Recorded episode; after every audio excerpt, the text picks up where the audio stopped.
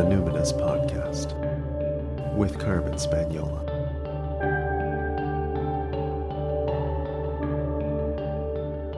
Hi there, and welcome to the Numinous Podcast, where we have interesting conversations with everyday folks about the mystery of life. This season of the podcast is brought to you by the Threshold Community, a new online collaboration between me and my dear friend Holly Trular, where we gather with like minded, collapseware people to tend the threshold of the twilight times of the world as we've known it. Together, we're exploring collapse preparedness, attachment and trauma and co regulation, animism and eco psychology, grief and death and ritual, transformative justice, creativity, and play. You can read all about it at thethresholdcommunity.com and find us on Instagram at Tending the Threshold. I'm your host, Carmen Spaniola, and today on the podcast, I'm connecting with a wonderful and amazing person, Mara Cur. Mara is my hide tanning teacher. Yeah, you heard that right. My hide tanning teacher. Such an unusual vocation in these days. She's a somewhat nomadic teacher of land based ancestral skills. She's going to explain it way better than I can, and she's going to do it over the course of two episodes, actually. This is part one of a wide ranging conversation we had that touched on things like uh, growing up as an orphan, as she did, about attachment, about settler colonialism, reconciliation and redress, capitalism, high demand communities, animism, ancestry, healing, all the things really are coming up here.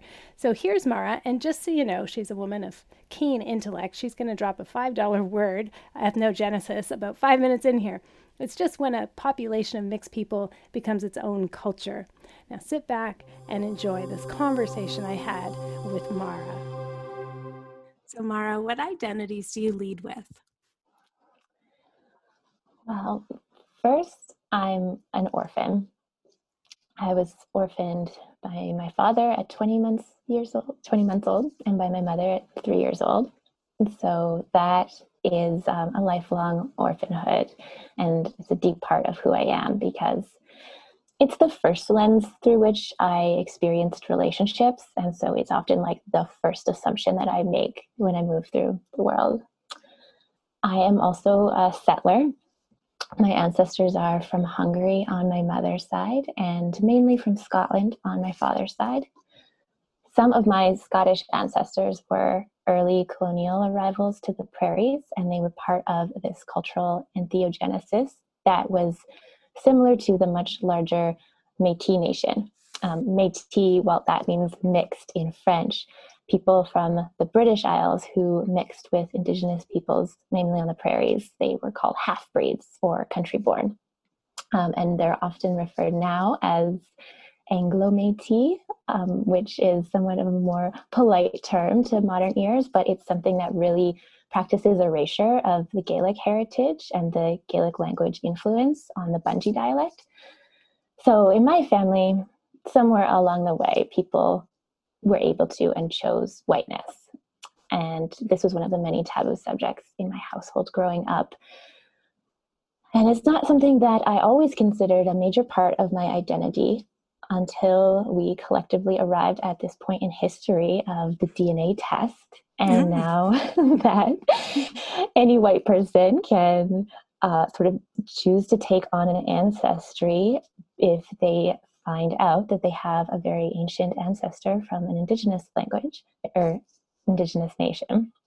I think it, has become really crucial for this to become a part of my identity um, for those of us who are white and have been raised in white culture to use this knowledge of colonial displacement in our own lineages to co create community rather than latch on to existing indigenous communities.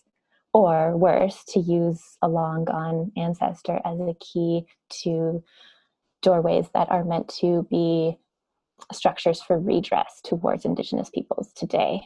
That is not ancestral healing and it's not what our indigenous ancestors would want us to do in this moment. can you say that again? What do you mean when you say these like access to doorways that are supposed to be structures? Can you say can you explain that in other yeah. ways too i would say like by way of example um, there is a lot there are a lot of folks who appear to be taking on indigenous scholarships in universities because they have used a dna test to validate their claim to an Indigenous heritage. Mm. And many of these people um, are not part of Indigenous communities and have not been raised in a community or claimed by one.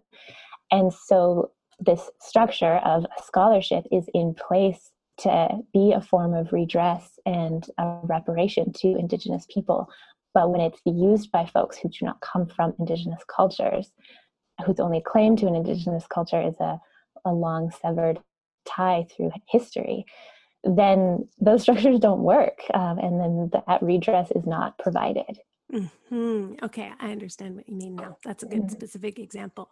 This um I mean, eh, you know, this could actually open up so many mm-hmm. follow up questions, which I, will maybe circle back to later because in your work as a hide tanner, um, you actually have very close and genuine relationships with different indigenous nations um, you know that in terms of being able to share ancestral knowledge that was um, destroyed where the lineages were were destroyed within indigenous community and that must put you in a very interesting position uh, in terms of walking between worlds and being a white mm. person um, who is uh, who is trying to redress but also holds the knowledge now and it still holds the privilege and the power. Anyway i'm gonna i'm just like planting the seed that that may be a follow-up later.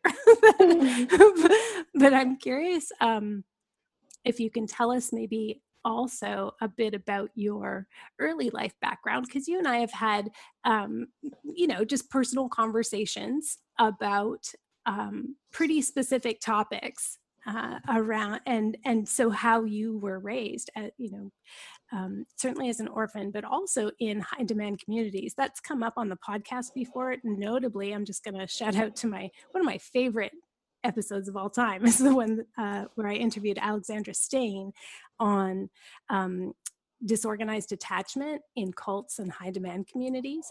I'm curious, can you just, would you be willing to tell us a bit about your mm-hmm. early life in a high demand community and, um, you know, how that influenced you, how you left that?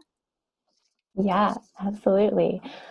Uh, so I grew up in this community that did not geographically separate its members from the rest of society, but it was able to physically separate people from society through its rules and social norms. So I very much grew up in a tight, insulated subculture that had its own worldview, pretty distinct from even mainstream dominant narratives, although it shares a lot because it is a Christian religion. And any form of social contact with the outside world beyond the bare minimum needed to survive was disallowed.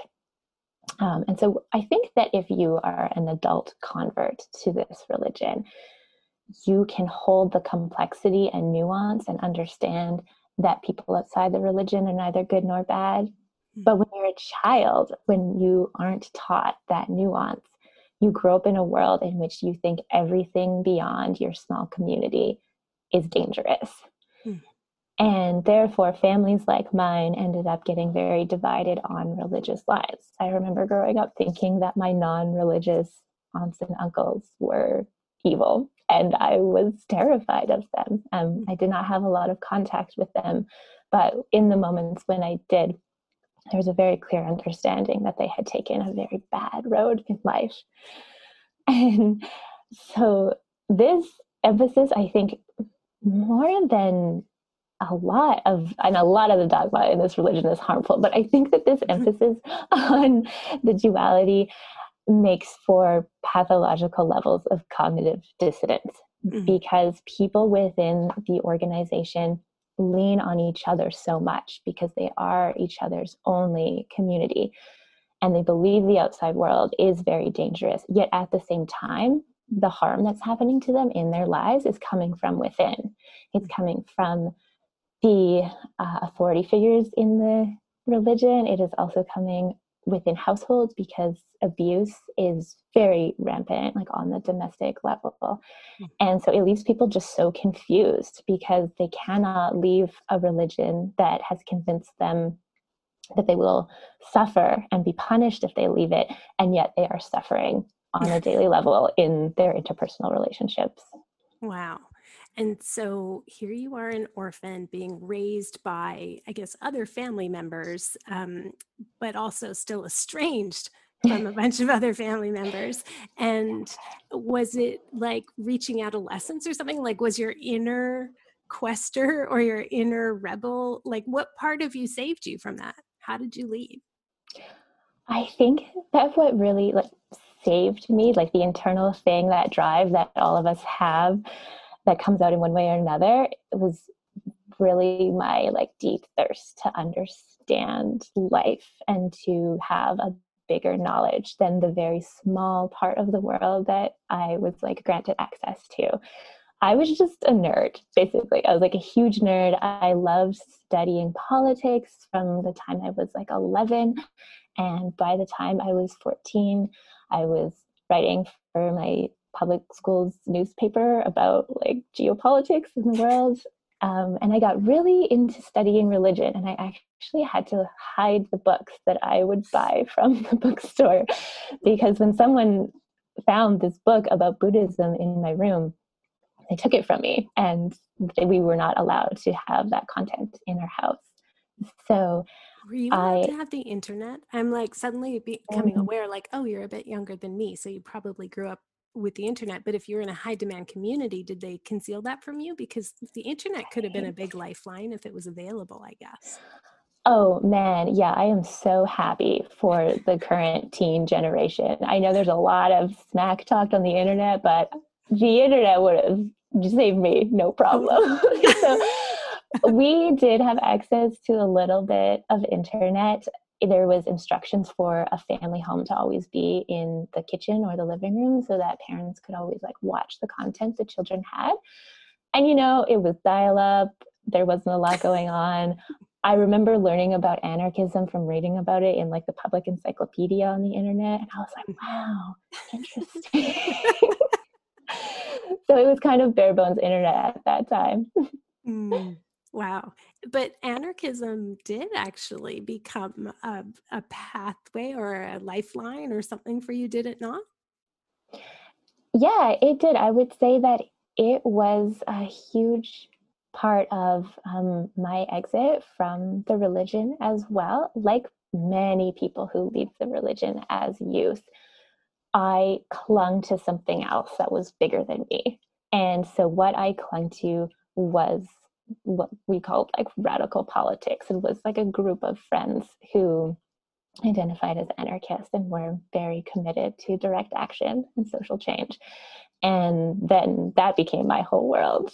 And it was a, a long time for me to go through what some people call like the de-brainwashing process or like the, the de- decomposition, deprogramming. Mm-hmm. Yeah, because um, like a root metaphor of this religion as well and i think like most religions is that you give up your personal agency and you believe in a higher power.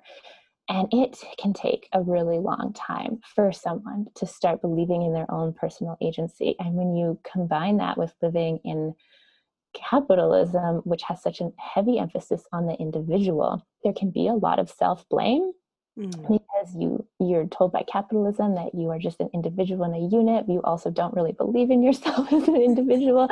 And you're just like desperately trying to find something to make the world make sense in the absence of a holistic dogma that once had an answer for everything. Right. Wow. And so what was that like? What was your anarchist family like? What did you go to and what was like you know so you left this one this religious collective mm-hmm. to go to this other kind of collective. How did you make your way? Did you have money? Did you have connections? Like w- what did you do? Oh yeah that's such a good question. I think that there's for people to luck out and be able to leave a situation it's often that there's like some incentive. And when I was 14, a group of my friends ran away from Saskatchewan and they invited me, and I said no. And the rest of my teen years, these people that I had just so loved and like deeply connected with in our little rebel group, I lost connection with them and I really feared for like what they might have run into. it was very common for people to leave this community as teenagers and come back to it in their 20s and come back very broken because they we didn't we weren't taught interpersonal boundaries. We weren't taught self-worth. And so there would be a self-fulfilling prophecy that when you left this nucleus you would actually get further harmed in the outside world. And that would only further convince you that what you needed to do is return home and return to god. Mm. i knew that i couldn't do that and i i'm not like much of a risk taker so it wasn't really worth the risk to me either um, but i i did have a really lucky thing in my corner which is that um, when my father had died it was through neglect and really like experimentation in the psych ward at the hospital that he was in. And my family had sued the acting psychiatrist who had forged the notes on his, um, uh, I don't know, his stay at the hospital. He was there for about a couple of days. Um, and so, luckily for us, there was hard evidence that he had been neglected, and the notes overlooking his stay had um, been forged by the psychiatrist. And so each of me and my siblings got a little bit of money that we came into when we were 18 mm-hmm. that we mm-hmm. could use to to leave if we wanted to. And I'm the youngest of four, so one by one, I saw each of my siblings use this nest egg and buy themselves a car. Wow and all of the money was spent on the car.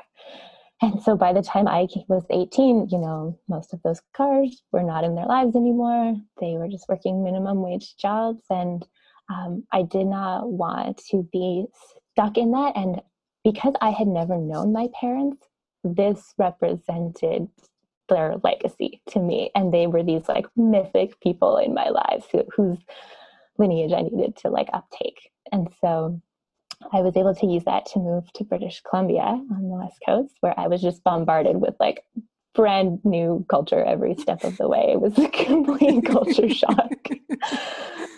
And um, and I found out about a tree sit that was happening at that time, which was the tree sit that tried to prevent the Spencer interchange from going in to make way towards Bear Mountain which is a sacred site and folks were living at the tree sit and i found out about this entire sort of underworld of people who just went from direct action to direct action and made their house their home that way and i was completely smitten with it. That's amazing that's so good. So then when and how did hide tanning become part of your world and such an integral part of who you are? Because i mean it takes space and it takes some like training and some like how how did this enter? Mm-hmm. i would say that this tree sit was probably one of the most formative experiences of my life because when i was there i met people who knew how to eat food from the forest and I had never like seen a forest before. so like let alone understanding that this is an ecosystem that humans are a part of and that you can thrive in one, I was just blown away. And I wanted to learn everything that I possibly could. Um, and so a short time later, I moved to an island and someone told me about this cabin that no one was living at and it had been a cabin that was once a part of a larger squatting community of folks who lived a few miles away from the closest town and who had this whole trail system going back to the town. And this one cabin was in a really lovely clearing and it had an artesian well of water that just like rose to the surface under a cedar tree. And it was empty at that time. And so I lived in that cabin for winter. And some folks that I met on this island who were also very skilled taught me how to use firearms and to hunt. And it was during that winter that, in my just totally bombastic quest to be like, wait, I have to like learn everything and know and do everything, I was like, what about tanning the hides of all these deer that we're getting? And no one was interested at all. Hmm. So I had this moment where, you know, all of my friends were kind of experts teaching me how to do something, but there was this vacuum when it came to hide tanning. So it was my little arena to experiment and do a little bit of self teaching. And I think all of those experiments failed miserably, but it instilled in me this like immense desire. And I was just completely hooked. So from there, I found a teacher. I, the next year, my first teacher, Katie Russell, who was based in Montana. And I went out to Montana during hunting season and we set up a skinning station, hoping that hunters would bring their deer to us Katie had been doing this in Washington State, where she lived for a very long time. For five years, she had a skinning station, and hundreds of people would come to her house during hunting season, and she would just skin their deer and keep the hides. We couldn't really recreate it in Montana. It's a very different culture there. People want to do things themselves, they're not interested in newcomers coming and helping them out. So instead, we called butcher shops and we asked if we could just go skin. You don't have to pay us we'll keep the hide. How do you feel about that? And that was a win. I don't think we got turned down by any butcher shop. So, yeah, about a decade later, I still go to Montana every year and I collect hides. And it's an amazing place with so many variety of ungulates. It's just, there's mule deer, white-tailed deer, there's antelope, there's elk, there's moose. It is such a precious and incredible bioregion and mm. so yeah and when you go out there can can you describe where you and your dog stay I oh, yeah. i've like seen pictures and it's like this woman is so amazing so tell us what it's like when you go to montana Sure. Um, I this is my time of year when I am closest to the land, and it's so special. Um, I live in a debris hut, which is a structure where all of the poles go to the center and then it's just sort of like covered with debris. So it can be used as a survival shelter. But in a place like Montana, which is very arid and things don't really break down and they really don't get rained on very much, these shelters just stay up all year round and it's about eight feet wide and has a fire pit in the middle. So that's my little home while I'm there for a couple months every year. It's and, like a hmm? wood and like when you say debris, it's like you know scrubby bush and bark, and it's like a tent, but made out of like wood and plant material with a fire pit that you live in with your dog and you skin and start like it's really amazing. It's really amazing. Like where do you think you got this confidence having come from this high demand community um, and then going to surviving off grid alone? Like how did you get the confidence to do something so difficult and mm. demanding? I think that it's related. I think that I really needed to prove to myself that I was going to be okay. And I had to take risks. I took a lot of risks too that I look back on now that I'm like, weird. Because even just a minute ago, I said I'm not much of a risk taker. And I, yeah. I think that both are true at the same time because I didn't perceive myself as taking risks. I perceived myself as going on a mission to show myself that the world is safe and that I have a place in it. And I just had to do that in order to survive because the alternative to that is either staying in that high demand community or um, really like the other alternative would have been suicide for me. Um, and I think from previous conversations, you know, like that, there's a lot of suicide in my family. And it's one of the pieces of evidence that I could see as a child being like, this is not lining up. right. We're telling ourselves how loving and supporting this community is, but there's a lot that's going wrong in our lives. And I didn't know at the time what happens in a person's life to get them to that brink but I knew that it was possible for me because it had happened to so many people in my immediate family. Um, and so, yeah, when I look back, you know, I did a lot of hitchhiking. The way that I got around to all of these places is that I hitchhiked. I didn't own a vehicle for a very long time. That now seems like a huge risk to me. I mean, even now, you as an adult with, you know, like kind of conventionally beautiful western beauty standards you know like sweet angelic voice. It's like oh my god like as a mother it's making my breasts hurt to think of you like out there.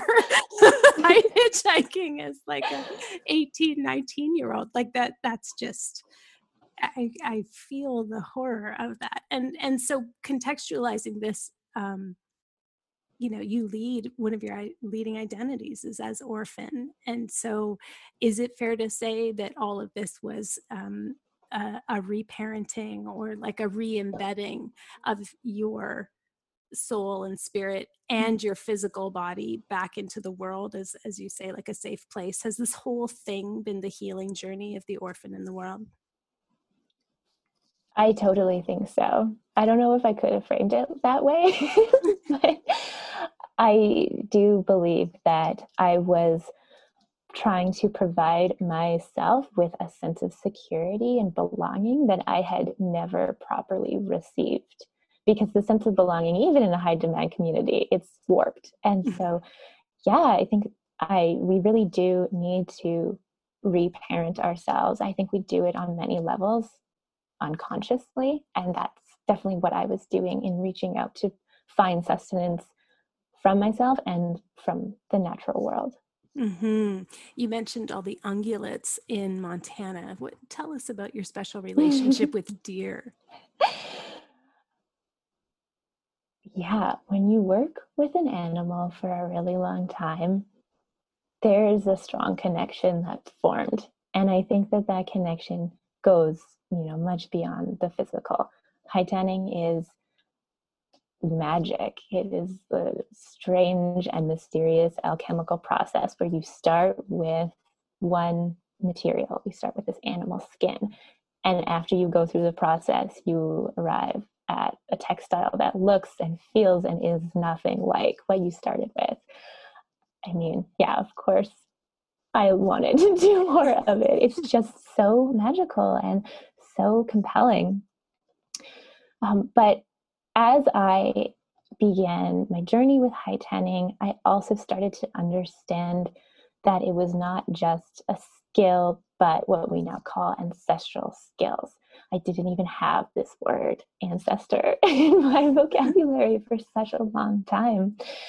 And I can understand better now that the connection that I have when I tan hide is a connection that my ancestors had and I can feel that every time I'm in the process. Um, one of the most amazing things that I think of in really ancient European relationships to animals um, are the hunting cults of Nordic cultures. So, like the word Beowulf, it means bear. It actually literally means bee hunter. Bear was such a sacred name that people didn't even want to say it. And in hunting cults of the people who were designated to hunt bear, they dressed up in the cloak of bears that were tanned and they did ritual and they embodied that animal and that even happens in the stories we get. Beowulf is one of the only stories where we can really see that when people donned the cloaks of animals, they transformed into the animal. Um, and I've had amazing moments like that where deer have been in my dreams where I've transformed into deer and it it just gets so deep into your psyche that you can't help but like relate to this animal like it is your kin. Mm-hmm. Mm-hmm. Yeah, it, and this magical process, you know, you you take you described it as you're taking the skin of the animal. And when I was learning hide tanning from you and um, the elder uh, knowledge keeper, whose whose name was also Carmen, by the way, he, he I loved that.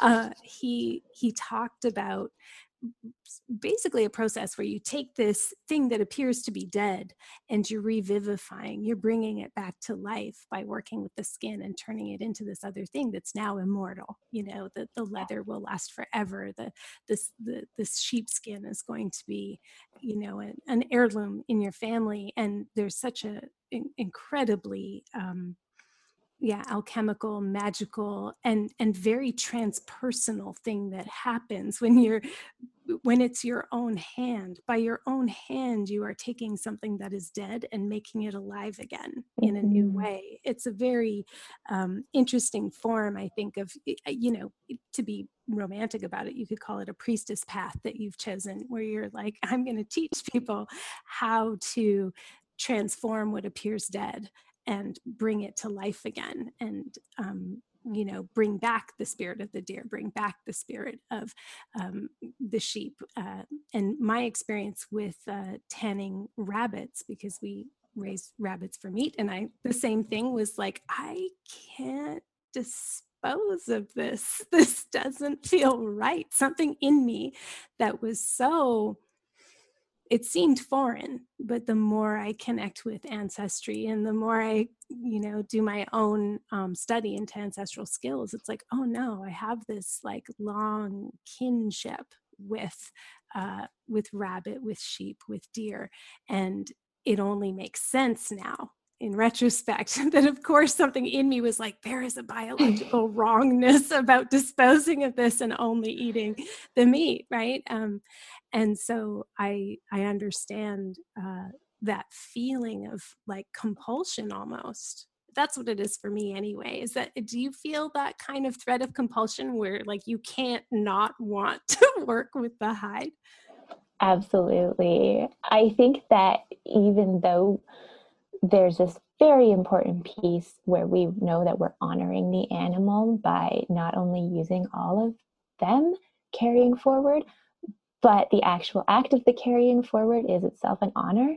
But there's also this part where we're doing it for us because we can't be fully nourished only by eating the meat of an animal. We are fully nourished when we tan the hide and use it, and when we work with the bones and we craft with them, and like all these parts of the animals they provide nourishment for us and it makes so much sense to me that we feel the compulsion especially if we are are letting ourselves feel it and the more you work with an animal. Of course if you only pick up meat from a grocery store i don't think you're going to necessarily feel compulsion in that moment. But if you've butchered the animal like the opportunity for that moment is there and your body i think just like cries out for it.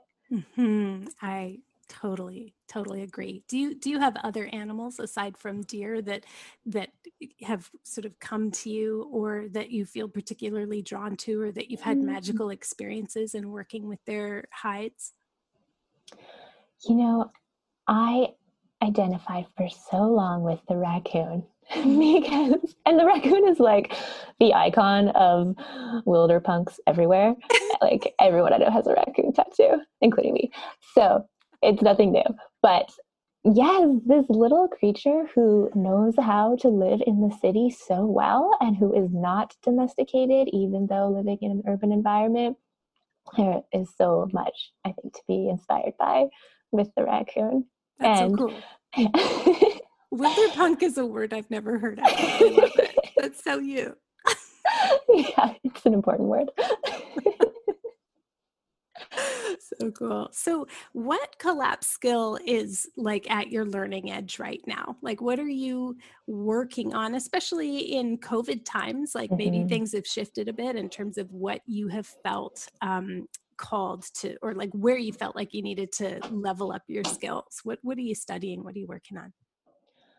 Yeah, COVID has really brought things to the fore for me because for the past two to three years, I actually, as you know, have kind of left the woods and have based myself closer to a population center so that I can teach hide tanning mainly. And then COVID came, and suddenly not only could I not teach, but like, what was I doing in the city or in the suburbs? And it it did put me in a really lovely place of reflection. Um, it made me realize that the path that I have chosen has been the right one for me and that the skills I have for my community are are integral and are yeah, beyond valid and actually very deeply important. And I would say that if I had to choose one skill that I'm honing or that COVID has made just so important, it's relationships with intergenerational friends. Mm. And yeah, so it's not a hard skill, although one of my friends who is a teen is currently my bow making teacher. And I would not be making bows right now if it wasn't for him. And I'm so grateful for the incredible knowledge, insight, and spirit that I see in the younger generation. But yeah, I'm very blessed to be chosen auntie to a few folks who are in their teens or younger. And I have so many relationships with people who are over 50, and I'm in my early 30s. So for me, I just feel so embedded in the community at this time. And now that I can't physically be with people, I'm trying to hone down this skill a lot. I'm like making the phone calls and I'm doing the text messages. And I'm, these are things that don't come naturally to me, but I realize they really are a collapse skill. They absolutely are. Even as you're talking, I'm like, I should learn TikTok.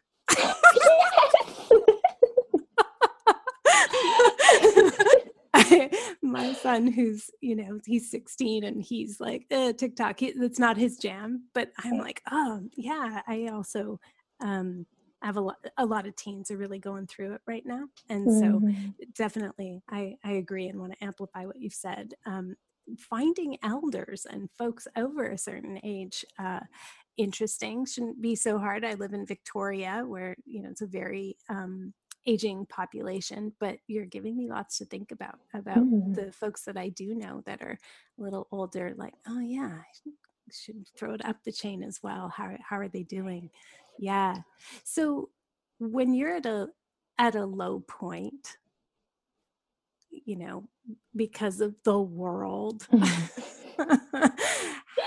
how how do you personally cope with grief and rage? I think there's two ways that I do it.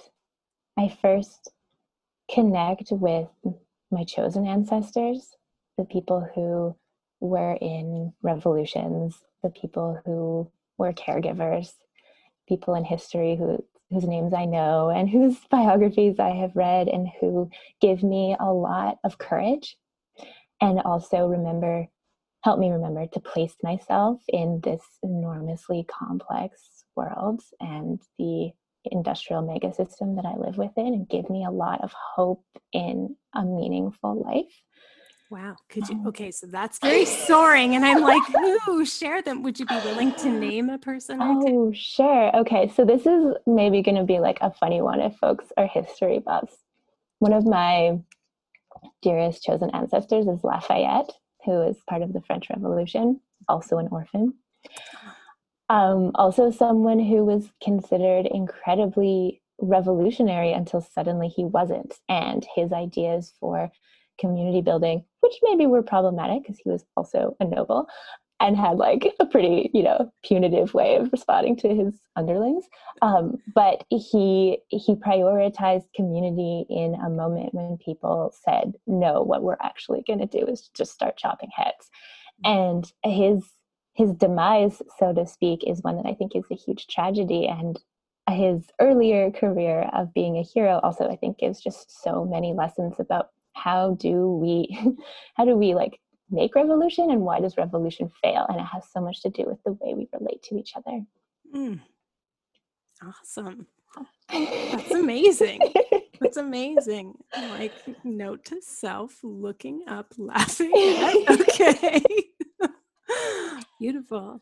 Uh, and then personally i use the practice of breath work it's something that I go to in like all of the moments of overwhelm. So I think I pair my moments of grief with a cerebral and a very like embodied response and i definitely need both of them one to feel really connected to the world and one to feel really connected to myself mm. wow So Mara, you're just such an inspiration to me. I I am so excited to have you on the podcast. I love having conversations with you. You're one of the best teachers in of of of any topic I've ever had. And and I'm like oh, I feel emotional about it right now thinking about the gift that your teaching has given me in my ancestral journey. It's it's been beautiful and the you know I, the example of the way you you you move um, so charmingly and engagingly and invitingly through the world as both very cerebral and very embodied you know just like this towering intellect eh, who is wilderpunk and you know off grid and um, and very inviting and warm and welcoming. So I, I'm so happy to be able to say that publicly and name that and uh, lift you up and claim you as a teacher. And um, so happy to have you on the, the show and share your story. And um, yeah, thanks for everything, Mara. It's been good. Thank you. Mm, I love her. Check out the show notes at numinouspodcast.com for links to find Mara on Instagram and to her website, crowsnestwildcraft.com. And pick up the rest of this conversation with Mara when I circle back to that question about bringing hide tanning to Indigenous communities as a white bodied person. We're, I'm going to pick that up in the next episode. I would like to thank you for listening, and my listener shout out today is to those few people in Montana who actually are listening. I, I see you in the stats. Thank you. Thank you for spending time. Uh, if you'd like to follow me on Instagram, look for me by name at Carmen Spagnola and be the first to know about my new offerings and opportunities to work with me by signing up for my newsletter at carmenspagnola.com. C A R M E N S P A G N O L A. Until next time, take care.